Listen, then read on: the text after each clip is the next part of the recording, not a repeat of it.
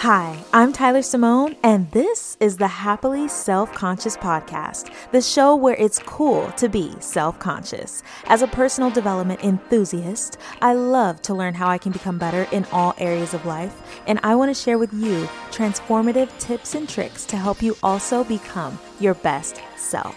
Together, we'll learn how we can become more self conscious. Let's do it.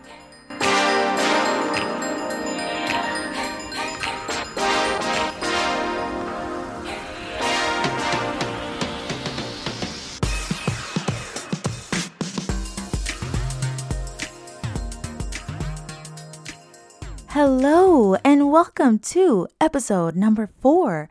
As always, thank you so much for being here, for choosing to spend this time with me. I'm always so grateful. Can you believe that we are one month into this podcast? I can't. Time is really flying. It's summer, summer's in full effect. I need to get to the beach as soon as possible. but uh, other than that, what's been going on with me? So, uh, two pretty major things. I've recently been exploring my relationship with drinking alcohol and it's been really interesting. If you follow me on Instagram at Miss Tyler Simone, you may have seen my post about taking some time off from drinking to just better understand why I drink, when I drink. Um, I initially stopped drinking in June, specifically June 14th, and continued into July to take part in Dry July, which I didn't even know was a thing, but I I was already on a good roll, so I just I kept it going. I've taken breaks from alcohol in the past to see what effects it had on me, and I have nothing but good things to say about it, really.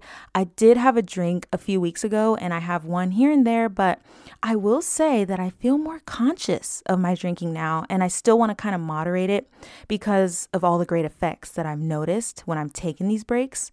When I do, my skin clears up, I have more clarity just in general, I get better sleep, I have a lot more energy. The list just goes on. I'm just going to kind of take it as I go and listen to my body when it comes to drinking because that seems to work pretty well. So if you just so happen to want to hear more about that topic, feel free to drop it in the podcast suggestion box down below because it's something I've been really interested in learning more about recently. So I would love to discuss with you at a later date other than that, another major thing that's happened for me is that I graduated from therapy, which I'm super excited about. So, the way my therapy works with the coverage that I have is that you start treatment and there are goals that you and your therapist create for you in the very beginning that you work towards. And those are goals that are created depending on what you're struggling with. So, to graduate for me definitely feels like I accomplished my goals that I set for myself and some some. And I can say that I feel a lot different. I feel more confident, more focused, more of myself, and super excited about all the progress because it, it it's been quite the season. So if you're thinking about trying therapy, I 100% recommend it just to see if it's something that can help you. I know that some people say it isn't for everybody, but I do think that just having that space and that opportunity to talk about your issues out loud is so important because you may not ever have that opportunity depending on your situation. And it's not until you say certain things out loud that you realize what you've been holding on to. So, yeah that's um just a little insight into what's been going on with me.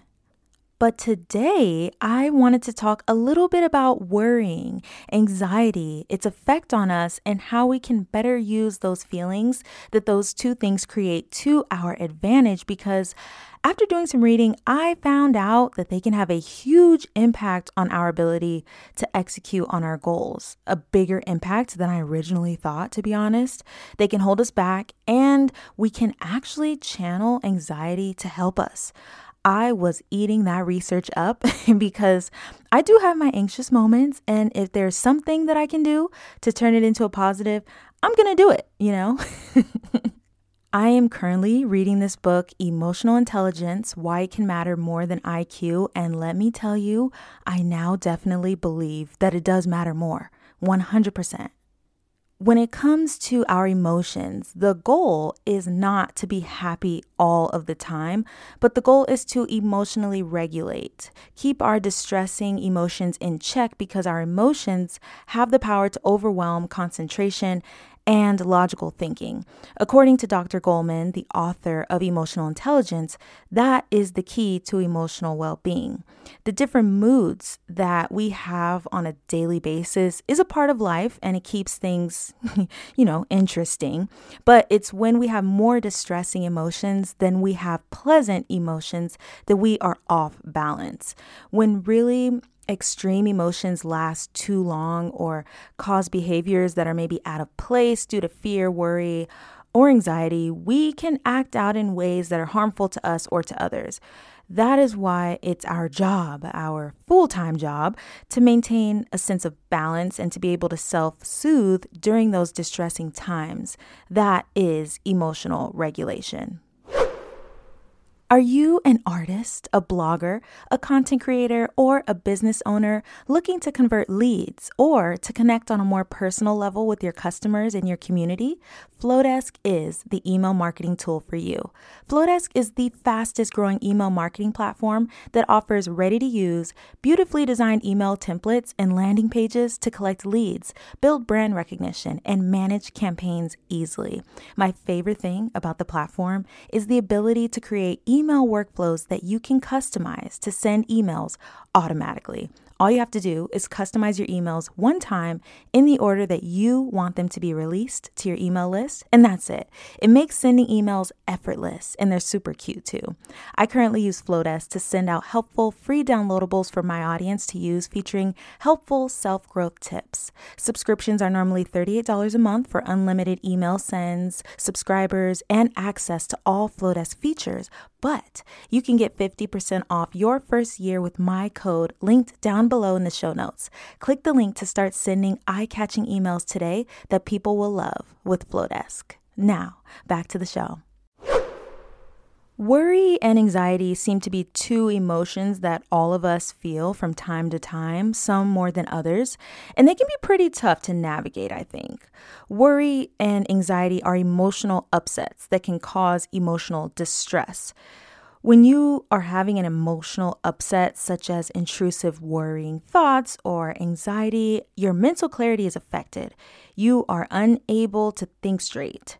When our mind is full of intrusive, worrisome thoughts, we lose the power to choose and make decisions, let alone make good decisions. In Dr. Goleman's words, our worries overwhelm our reason in these situations, and you can thank our emotional brain for this, unfortunately. We can all have the all the logic in the world, but sometimes our emotions can take over and send us down a complete spiral the ability to emotionally regulate determines how well or how poorly people are able to use their other mental capacities. So, Emotional regulation is not only necessary, but it's imperative. We have to have that ability. So it's anxiety and sometimes worry that gets out of control and can sabotage our performance. So it's not that you don't know what you're doing or that you're unqualified or that you didn't study enough, but your mind might be crowded with worry and anxiety. When I was reading this, um, I was thinking so while IQ assesses human intelligence, you mean to tell me that if your EQ, your emotional intelligence, is not on point, then the IQ really doesn't matter? That's exactly what I was thinking. Emotions that are out of control will interfere with your intellect. And from what I've learned, it has the potential to do this often if you're not careful. When we spend our time worrying about what may or may not happen, worrying about whether we are doing something right, we are unable to make good decisions, and sometimes we make no decision at all. We have the potential to stay stuck in this constant state of worrying unless we actively pull ourselves out. If not, we can remain stagnant, continuing to ruminate about unwanted results or events. I've learned that you cannot be a worrier and a problem solver simultaneously. You can't worry about your partner's actions in a relationship and think about ways to improve the intimacy in that relationship. You can't worry about whether your new business idea is going to take off and have belief that it will. Whether you are looking to create a new product that doesn't exist, or you want to start a business, or you want to put a new spin on something that already exists, how would that be possible if you're having thoughts like, so many people are already doing that? What makes me different? What if no one wants to buy it? What if no one listens to my music? Those worrying thoughts restrict your creativity and the ability to think outside of the box. Your mental space is taken up with worry at that point. Quote, if we are preoccupied by worries that we're going to flunk the test we're taking, we have that much less attention to expend on figuring out the answers. Our worries become self fulfilling prophecies, propelling us toward the very disaster they predict. End quote. Tell me this doesn't sound like the law of attraction, right? If we are worried about doing badly on a project and therefore not using our time to do our best, doing the research, completing the tasks necessary, then how could we possibly do well? Without regulating the worry, stopping that cycle of emotions, we will attract the exact outcome we were worried about in the first place. And unfortunately, doing that might confirm to you negative beliefs you had about yourself to begin with. Being incapable of the job, not being ready for a project like this. And you certainly are capable, by the way. It's not unnatural to worry or to feel a little anxious at times. I know I definitely do. In fact, a little anxiousness is good. There is a such thing as anticipatory anxiety, actually, which can motivate you to prepare well for something, leading to good results. So it's not all bad. It's all about emotional competence, the ability to recognize, interpret, and respond constructively to emotions that we should practice. So, if worries come and go and having a little bit of anxiety is normal, how can we manage it so that we can remain mentally clear, make good decisions, and continue moving forward?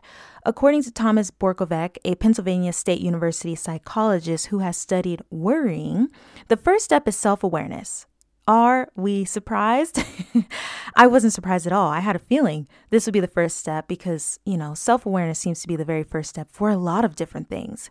We have to get better at catching distressing emotions early on, as early as possible. As soon as you feel that sense of worry, it's time to explore it a little further because worrying is the heart of all anxiety, and it is from worrying thoughts that more serious effects follow.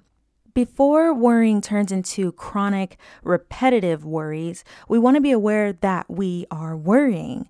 To stop ourselves from going down that dark, worry filled hole, we have to be more aware of our personal anxiety triggers, the different thoughts that cause us to worry, and how anxiety feels in our body. It makes sense that being self aware is the first step because, in order to learn how to manage these feelings, we should know what causes them and what they feel like for us personally. And everyone is just so different. So it's a solo job. Not only is it a full time job, but it's also a solo job. The second step in stopping an anxiety or worry spiral is to do a relaxation method that can be done on the spot. This is something that I think I can personally get better at. Doing my relaxation method right there on the spot and not waiting until things get crazy. They don't get too crazy, but well, I guess sometimes they do, right? I seem to know when I'm feeling a little anxious. So I am self aware, which is a good start. I tend to feel a little all over the place. My shoulders tense up a little. And so stopping what I'm doing and deep breathing helps me in those moments to just take a step back and collect myself.